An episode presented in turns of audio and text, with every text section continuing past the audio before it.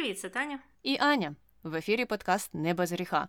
Знову ж таки, у новому форматі. І сьогодні, я думаю, ми можемо поговорити не просто про жахливість Росії, а трохи з іншого боку підійти до цього всього питання із західного, із такого наївного боку. І, мабуть, почнемо зі статті, яка на перший погляд може здатися досить позитивною, тому що це така стаття розслідування про те, як насправді в Україні немає неонацизму, або в який він не поширений, і що все це фінансувалося Росією. А саме журнал The Rolling Stone випустив таку статтю, в якій йшлося про те, що якісь російські там сили фінансові давали грошей людині на ім'я Фукс. Вони давали грошей своєму козачкові у Харкові, щоб той оплачував, не повірите, малюнки у вигляді сфастики на парканах. І він платив за це, за оцю творчість,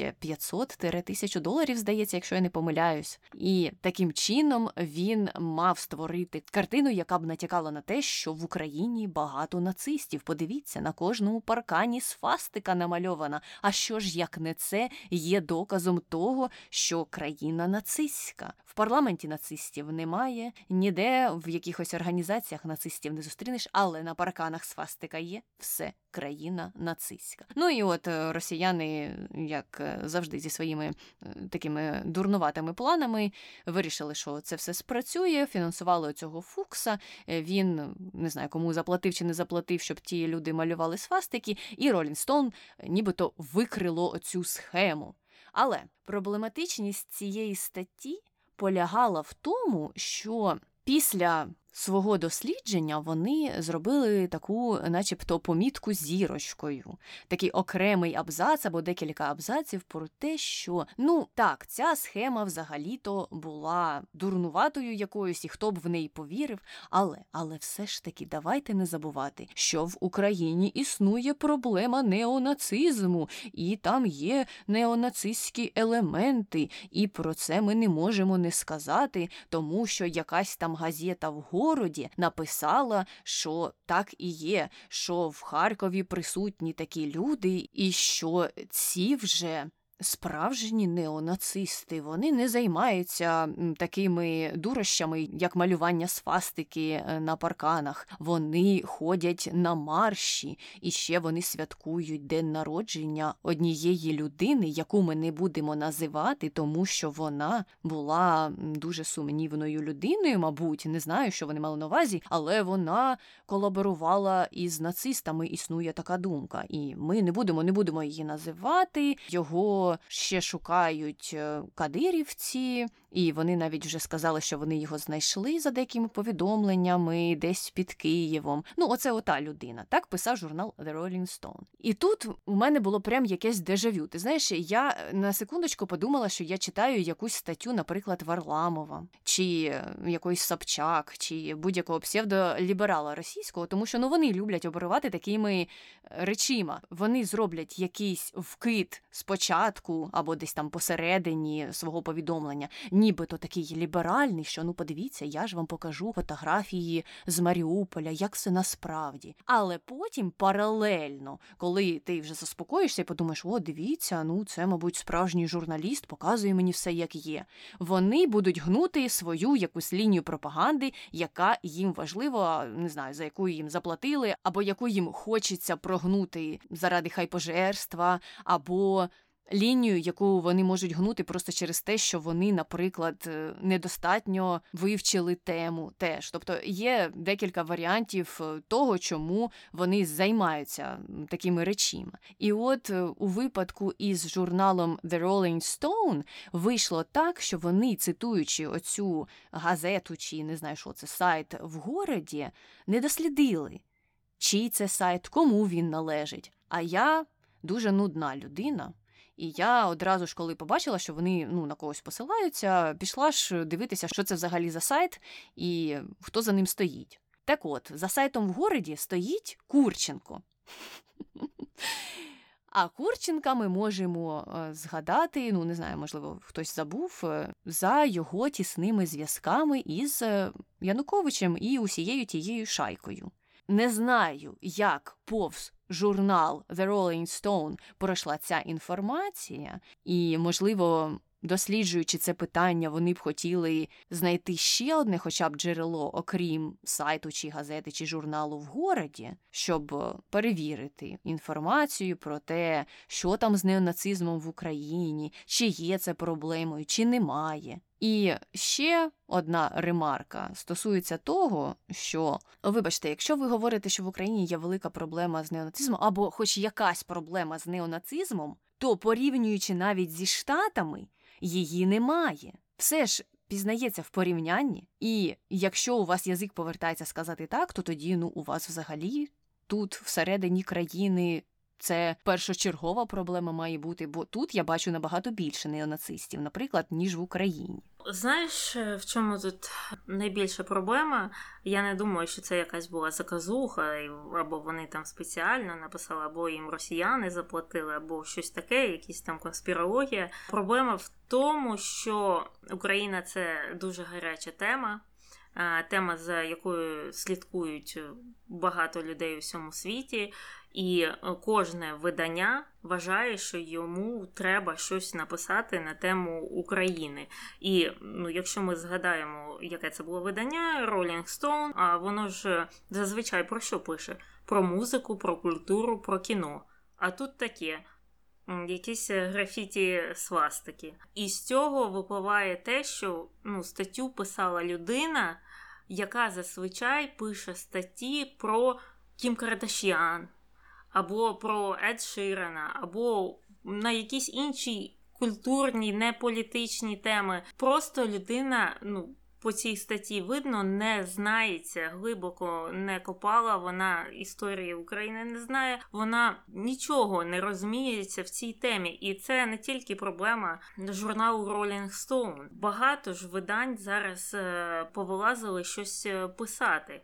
А людей, які хоч щось знають про Україну, в США небагато. Мабуть, таких класних спеціалістів можна перерахувати на пальцях двох рук. І, ну, я знаю, мабуть, 5 з цих 10.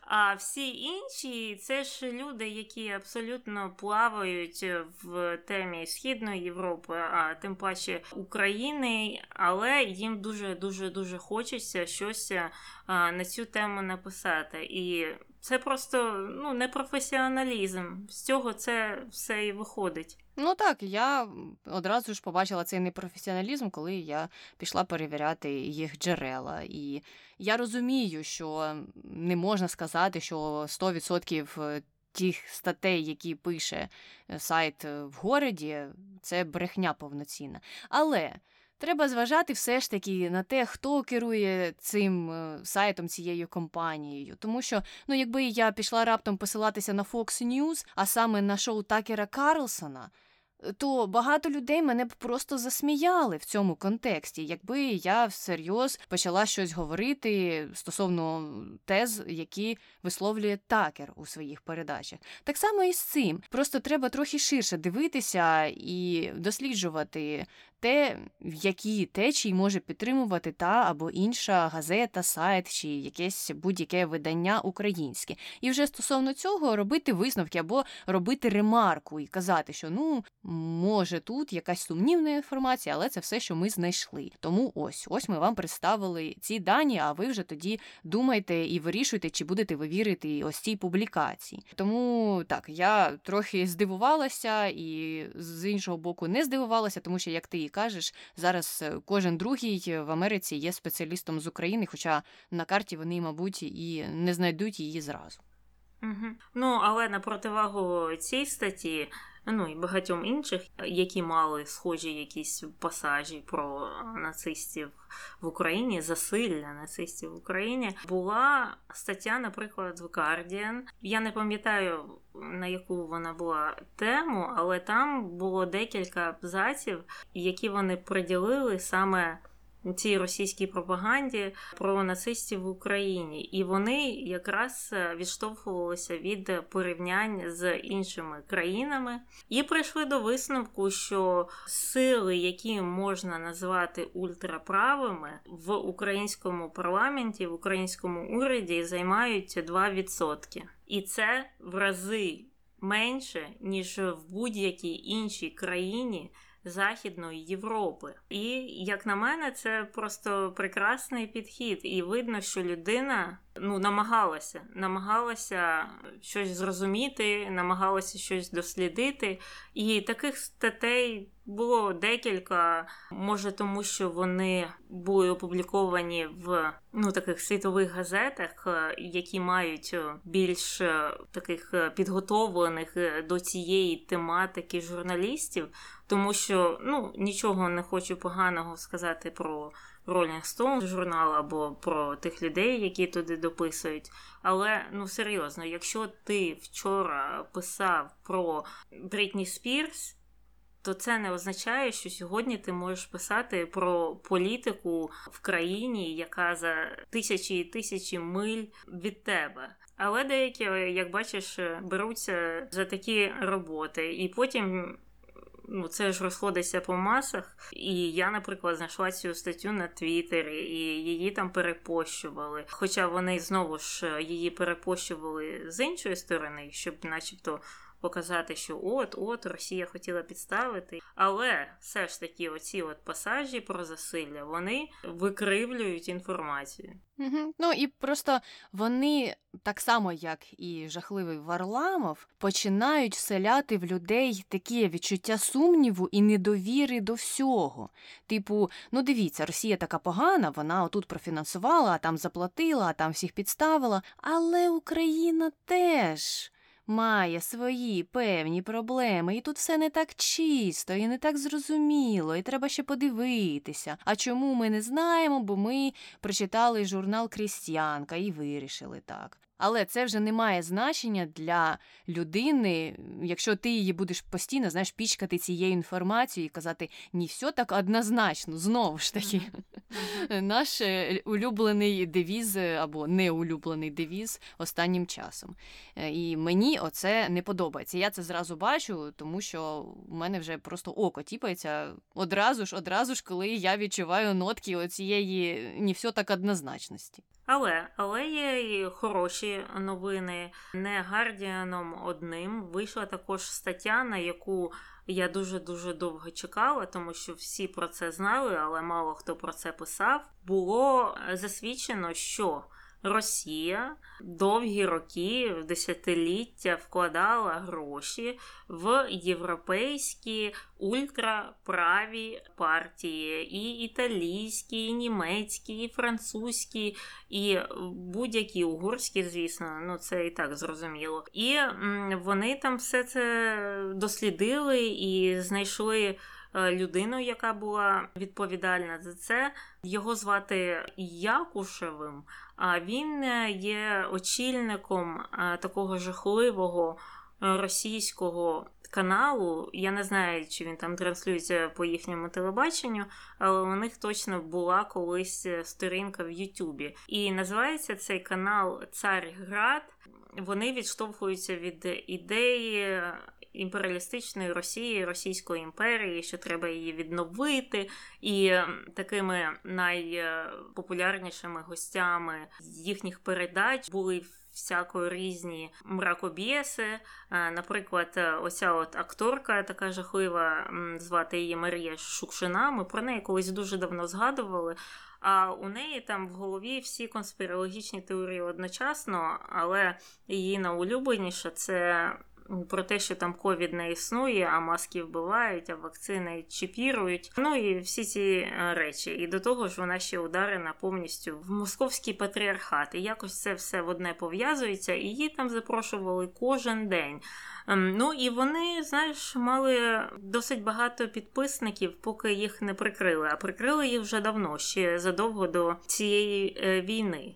Так от, ця людина, очільник цього каналу, через нього як якось переливалися гроші в ультраправі політичні рухи, партії в Європі. І я вже дуже-дуже сильно чекаю, щоб подібне розслідування було зроблено щодо Сполучених Штатів. Тому що я даю гарантії, мабуть, 100%, що схема одна і та ж сама. На даний момент вони розслідували тільки один такий випадок. Є там одна божевільна жіночка, яка топить за Путіна, за Росію і за все таке. І вияснилося, що її фінансували, звісно, з Росії, але так не напряму, а через так званий Російський центр культури чи Російський культурологічний центр в Нью-Йорку, який начебто був заснований для того, щоб пропагувати там російську культуру в Сполучених Штатах. Але зрозуміло, що він був заснований для того, щоб переливати гроші тим людям, в яких вкладається Росія, і які, в свою чергу, підтримують якісь російські наративи. І це дуже-дуже-дуже хороша тенденція, що все більше і більше і більше всього цього жахливого продовжує вспливати на поверхню. Ну і, звісно, це плюс Україні, тому що от нас там звинувачують у нацизмі, і що ми всі такі жахливі, а тут виходить так, що Росія спонсорує оці от всі рухи майже по всьому світу. Так, майже по всьому світу. Кому цікаво, це New Lines Mag, там ця стаття вийшла, це розслідування вийшло, і там є свідчення і фрагменти листування, і все виглядало, для мене, нудної людини, дуже-дуже добре написано, і так само добре обґрунтовано. Я теж з нетерпінням чекаю моменту, коли розкажуть про Такера і як його фінансують, і Алекса Джонса, і всіх інших. І я дуже сподіваюся, що на це, можливо, вплине те, що Анонімус, якщо підтвердиться, зламав базу даних Центробанку російського. І я чекаю, коли там з'явиться ім'я і Дональда, і всієї його родини, і усіх цих жахливих пропагандистів і ультраправих представників американських політики. А щодо статті в New Lines Mag, щодо оцієї історії з фінансуванням Росією ультраправих представників європейського політикуму, то так, дійсно, це були вже не люди, які на парканах свастику малювали. Це були люди, які входили до їхніх політичних структур, парламентів, там різних інших організацій. І вони бігали постійно до цього голови каналу «Царград», до цієї контактної особи з Росії, за інформаційними роз'ясненнями. Вони просили його переглянути їх якісь постулати, маніфести, якісь подання в парламенти місцеві, щоб той виправив, і його люди відповідно. Тобто, щоб Росія подивилася, внесла правки, і вони вже потім з тією бамашкою бігли до себе в парламент і подавали її там на розгляд, затвердження і так далі. Звичайно, ті всі парламенти нічого не розглядали і нічого не затверджували, і ні одне нібито подання не спрацювало, але ж це справа часу, і, як говорили журналісти, їм дуже завадив ковід.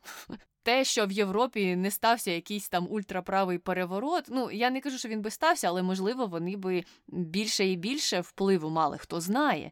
Це ж все залежить від підтримки, дійсно. І от ковід завадив цьому всьому, тому що росіян там не пускали з їхнім спутником, і вони ніяк не могли зустрічатися зі своїми цими контактними особами в Європі, представниками ультраправих партій, і все застопорилося. Тому в цьому випадку ковід хоч щось позитивне, можливо, Європі приніс. Так, тому, кому цікаво, почитайте цю статтю. Дуже корисна штука, і так, читаєш і дійсно думаєш, боже, а в нас просто на парканах свастики малюють. Окей. Так, і також такою цікавою знахідкою було те, що багато з українців помітили, що закордонна преса або якісь там закордонні організації трохи так прискіпливо ставляться до думки українців про Україну, як би це дивно не звучало. І один мій знайомий, до речі, написав чудовий тред про те, що якщо українці є свідками цих подій, вони живуть в Україні, вони ідентифікують себе так, вони переживають ці події, це не означає, що вони заангажовані. Тому що от закордонна преса, вона ж так діє, що так, ми тут запитали українців, вони там щось розповідали про якісь жахіття, але ж треба ще почути іншу сторону, тому що це буде все якось неправдиво, одностороннє, і в цих випадках, звісно, вони біжать або до росіян, це гірший випадок, або до західних людей, щоб почути думку західних людей про переживання або події в Україні. Але була висунута чудова відповідь на таку практику, і вона полягала в тому, що те, що ми, можливо, є заангажованими, це не означає, що наші думки і наші переживання, наші погляди не можуть бути корисними, особливо враховуючи те, що ніхто так, як українці, не знають росіян і Росію. Це сторічні історії життя під ковпаком фактично Росії. Це довга історія життя в колонії і також довга історія співжиття цих людей на певних географічних просторах. І оці всі наші там сторічні досвіди надали нам, українцям, певні знання, і такі ексклюзивні знання про те, що відбувається. І як приклад він вказував, що от ми, українці, вже навчилися бачити так звані червоні пропорції. От щось, що нам ріже вухо. Наприклад, оця от їх улюблена фраза про так звані братські народи. Ми ж братські народи, нам треба миритися. І для нас це звучить як якийсь імперіалістичний такий нахил. А для західняків вони не вбачають нічого в цьому такого неправильного, вони ще піддакують. Так, ви ж там жили разом стільки років, то звісно ж ви там якісь братські. І тут одразу видно, наскільки відрізняється їх бачення десь там зі сторони, з іншої частини планети і наша. Тому що ми зовсім по-різному бачимо ці відносини. Для нас це стосунки колонії і колонізатора. Тобто ми вбачаємо в них колонізаторів, а західняки вбачають якусь певну рівноправність. Через те, що вони не знають історії, в їх голові оці сторіччя сусіднього проживання, вони були рівноправні. А ми ж то знаємо, що вони рівноправними не були ніколи. Не за царських часів, не за совєтських і взагалі. І висновок з цього такий, що не треба завжди намагатися знайти якусь там протилежну думку. Тому що іноді це не має ніякого сенсу. Це, як є такий вираз про журналістику, про такий підхід в журналістиці, що, типу, спитайте думку єврея і потім спитайте думку у нациста, а читачам скажіть зробити висновок. І ми зараз, в принципі, в такому ж становищі. І навіть не знаю, що з цим можна робити, крім того, що більше говорити і вказувати західній пресі і взагалі західним представникам про те, що якщо ви говорите про Україну, а про неї зараз багато говорять, і там влаштовують різні форуми, з'їзди, якісь воркшопи, все що завгодно. І часто на цих форумах немає жодного українця. І часто там завжди є присутні росіяни. І з цим щось треба вирішувати, і на це їм треба вказувати. Тому що вони самі відтворюють, знаючи це або не знаючи, певний колоніалізм.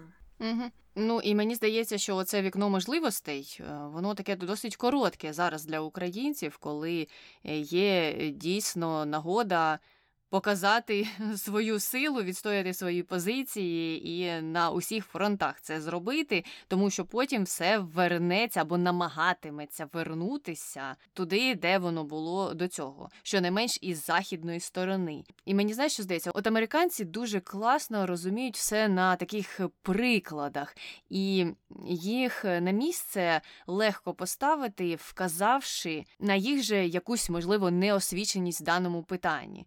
Ну, там елементарним прикладом є, мабуть, те, що переживав 150 тисяч раз будь-який іммігрант, коли тебе питають, звідки ти кажеш, з України, а тобі у відповідь кажуть, ну це ж те ж саме, що і Росія.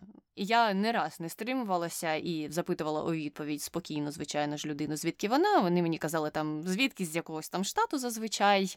І я тоді казала, ну це ж Канада, правда? На що людина дуже округляла очі і трохи намагалася зі мною там щось сперечатися і обурюватися, а я тоді якраз і вказувала їй, що дивися, ти чомусь обурюєшся, а мені кажеш, що я з Росії, хоча я тобі до цього сказала, звідки я. І це не була Росія, не було нічого схожого, це була Україна. І так само у цьому випадку щодо експертизи українців у певному питанні і щодо того, наскільки їм можна довіряти і наскільки можна довіряти тому, що вони не будуть упереджені в цьому питанні, мені здається, гарним прикладом, щонайменш для американців, могло б стати те, з якими проблемами вони стикаються в расових питаннях, або те, як вони люблять так з себе виставляти дуже розумних людей, навчаючи усіх неосвічених про расову рівність, про те, що ні-ні-ні, не можна казати слово на букву «Н»,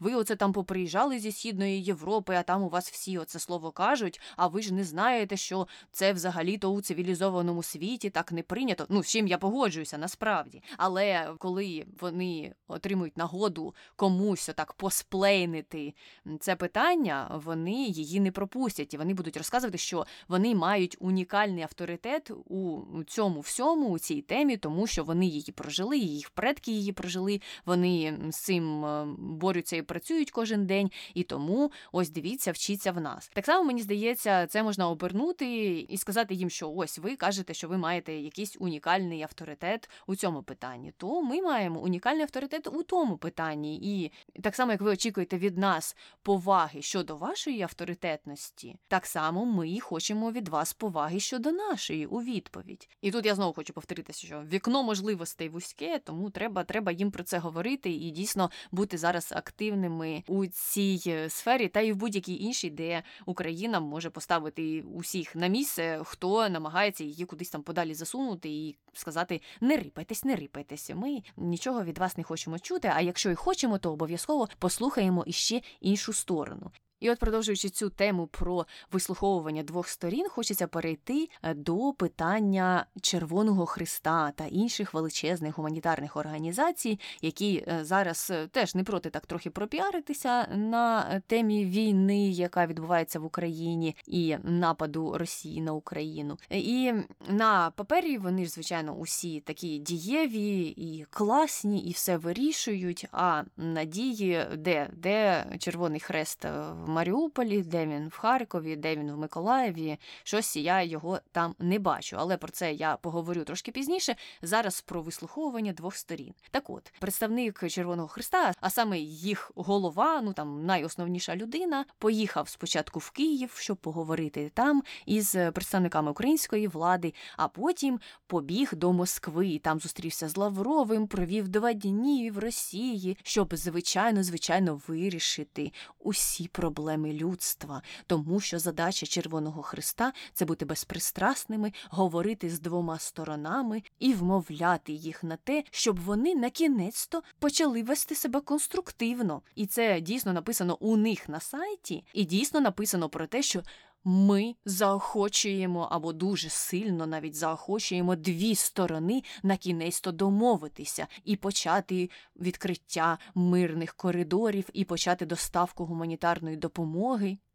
Про які дві сторони йде мова в цій ситуації? У мене одне єдине питання. Хоча ні, у мене не одне єдине питання. У мене є ще одне питання. Чому, коли ця особа, ця величезна керівна особа Червоного Хреста приїхала до Росії говорити з Лавровим, чому вона використовувала формулювання, які нав'язує російська пропаганда, а саме «московська операція в Україні». Тобто він поїхав вирішувати питання, які пов'язані з людьми, які страждають від наслідків московської операції в Україні.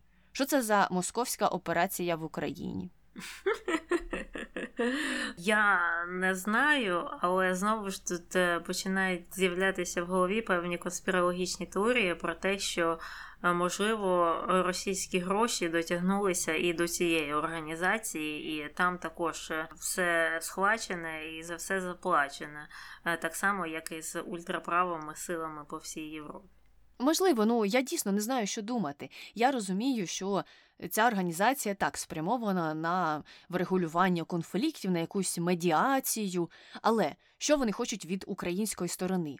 Що українська сторона ще може зробити? Їй треба пообіцяти усі частини, які Росія захоче відсапати Росії, щоб вона відкрила коридори. Що ми можемо зробити в цій ситуації? Наша влада, наші військові, наше все людство готове до того, щоб провести мирний вивіз біженців із тих зон, де вони повільно помирають від голоду, від зневоднення, від холоду, від хвороб, де вони лежать під завалами. Чому є питання в цій ситуації до України? Чому у Червоного Хреста існують хоч якісь, хоч одне питання? І яке воно, якщо воно існує? Мені оце цікаво з'ясувати через те, що вони написали на своєму сайті. І через те, що вони пишуть, що дві сторони мають ж якось працювати і домовлятися. Ні, не дві сторони мають працювати. У вас повинні бути питання лише до однієї сторони, і це до Росії. І крім того, у вас має бути питання до того, як формулюється оця пропаганда, коли ви їздите на візити в Росію.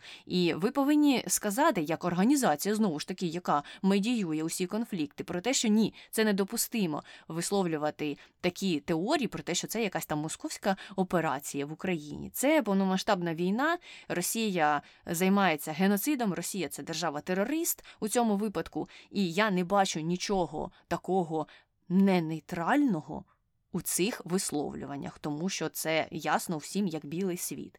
І взагалі, у мене є багато питань до Червоного Хреста, до ЮНІСЕФа, тому що я була дуже зла. Я була дуже зла декілька днів назад. Я зараз дуже часто дуже зла. І мені здається, що, мабуть, це краще, ніж бути в депресії, але все одно. Від цього у мене виділяється дуже багато адреналіну, і я починаю труситися і ще більше злитися. Так от, я була зла через бездіяльність цих величезних організацій. Тому що я не бачу, де вони в коридорах беруть участь, де вони беруть участь в доставці цієї допомоги. Чому вони називають себе місіями, які працюють у зонах конфліктів, у зонах гарячих дій, і в Україні їх не видно. Їх навіть, на картоні, мабуть, і не зовсім видно. Там більше в 100 разів волонтерів, ніж того Червоного Хреста. І я розізлилася в 10 разів більше у зв'язку з історією про те, що в той час, як Девід Бекхем, звичайно ж, проявив гарну ініціативу і надав свій інстаграм на один день лікарці із госпіталю у Харкові, яка займається новонародженими, і вона там розповіла свою історію, показала, як взагалі зараз працює цей госпіталь, в яких умовах, і я вважаю, що це класно, світ мав би це побачити. З іншого боку, там було багато слів вдячності ЮНІСЕФ,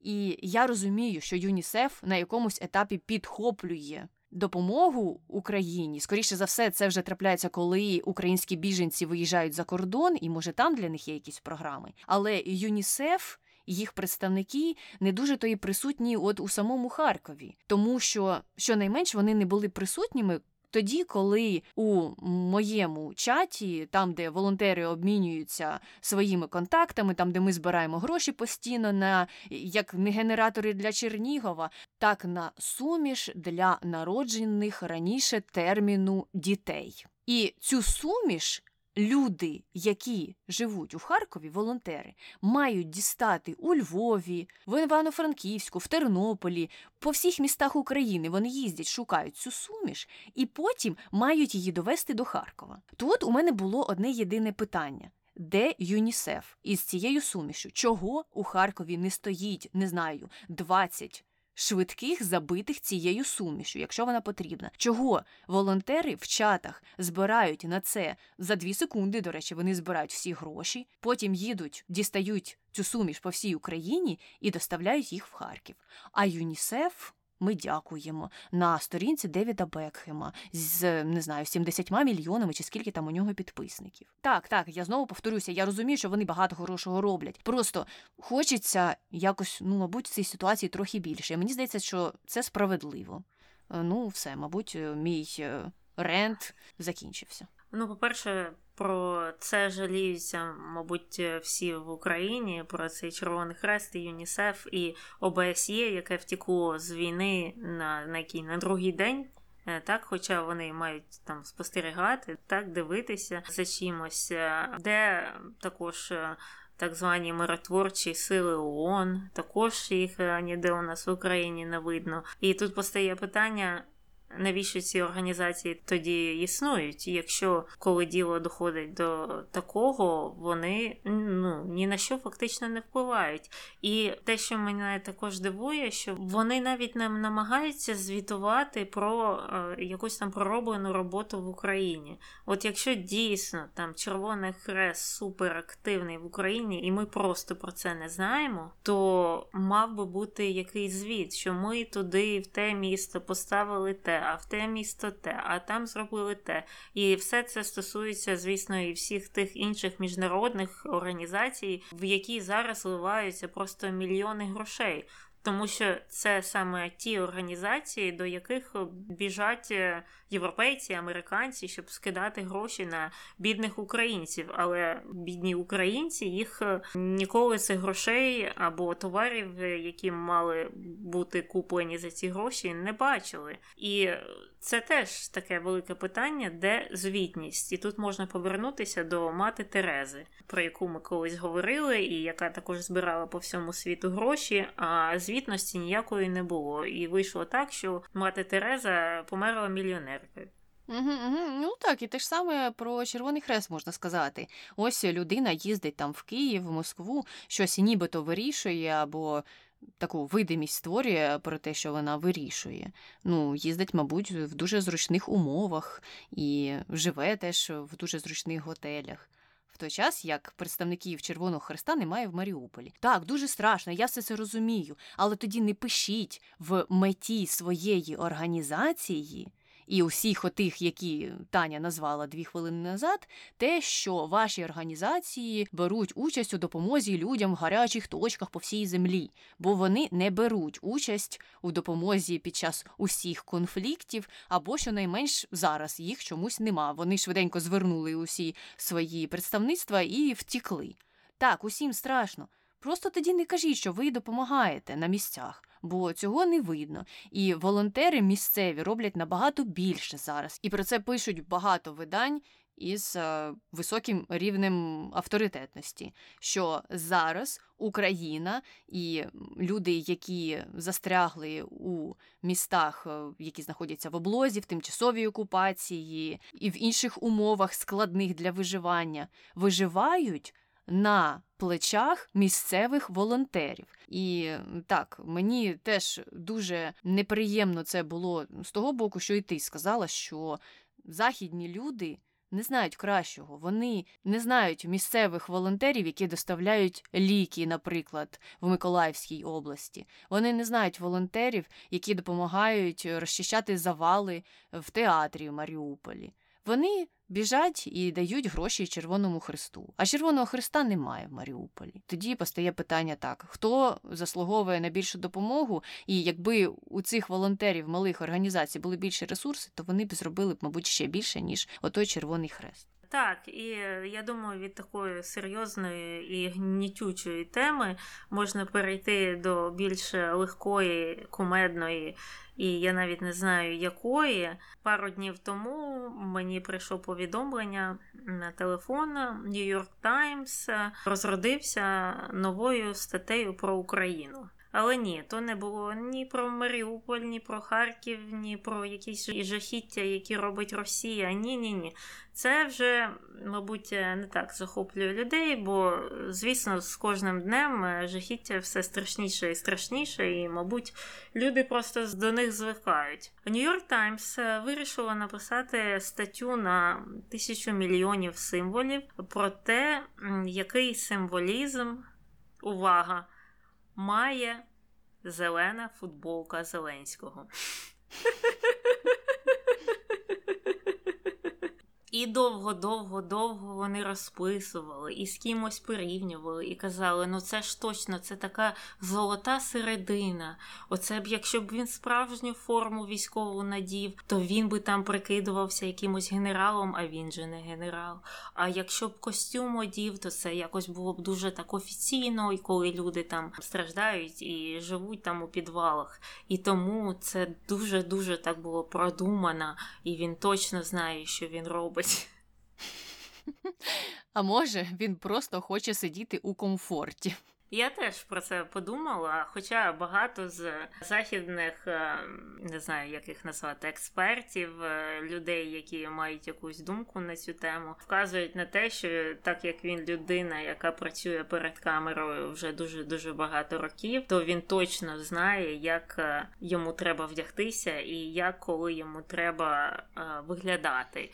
І що він саме користується цими знаннями, і вони визнають, що користується він ними дуже добре. Ну, ти знаєш, я все ж таки схиляюся до іншої думки, що не треба шукати якихось глибоких сенсів у ситуації, що склалася. Тому що уяви собі його в костюмі, такому при параді. Але якщо людина ходить на мільйон, ну, це зум-зустрічі, але ж все ж зустрічі, плюс він ходить, мабуть, ще й на мільйон зустрічей так з місцевими там різними представниками, і вислуховує їх доповіді, і веде переговори, і все таке інше, і спить, мабуть, не дуже багато. Я сьогодні слухала перехоплені розмови нашої СБУ, розмови окупантів, і один окупант скаржився своєму родичу на те, що він спить аж 6 годин. Ну, вірніше, не аж, а всього-навсього. І я подумала, тю, то я менше сплю, ніж ти, окупанти. І от до чого я вела. Зеленський, мабуть, спить ще менше. То уяви собі, який би його костюм був би, ну, під кінець дня або на наступний день. І хто там би займався якою хімчисткою чи підготовкою нових свіжих костюмів щодня. Це раз. А воєнна форма, ну а чого йому бути у воєнній формі? Дійсно, він що, генерал? Ні, не генерал, чи взагалі ну, у нього ніякого звання там, мабуть, немає. Або якщо він і проходив військову службу, ну то є якесь, але чисто формальне. Так, він просто вирішив, щоб йому було зручно вдягатися, як йому зручно. Те ж саме можна сказати про тих людей, які їздили на переговори в Білорусь з самого початку. Теж вони були не в костюмах. І спочатку це всіх дуже вразило, всіх людей з Заходу. І що вони не при параді. Ну, а чого їм бути при параді? Вони, мабуть, теж спали по 2 години тоді, ще в перші дні цієї величезної атаки Росії на Україну. То ще їм думати про те, який костюм вдягнути і яку краватку під той костюм підібрати. Ні, їм про це думати не хочеться. Того вони приїхали, в чому приїхали. Ну, бачиш, у західників у них інші погляди. Ну, і наостанок, знову ж про те ж саме, американські жіночки, які дуже ретельно слідкують за Зеленським, помітили, що його підстригли під час війни, але не поголили. Так от, живіть з такими новинами. Ну, я думаю, на цій дивній ноті ми будемо закінчувати цей подкаст. З вами була Таня. І Аня. Слава Україні! Героям слава!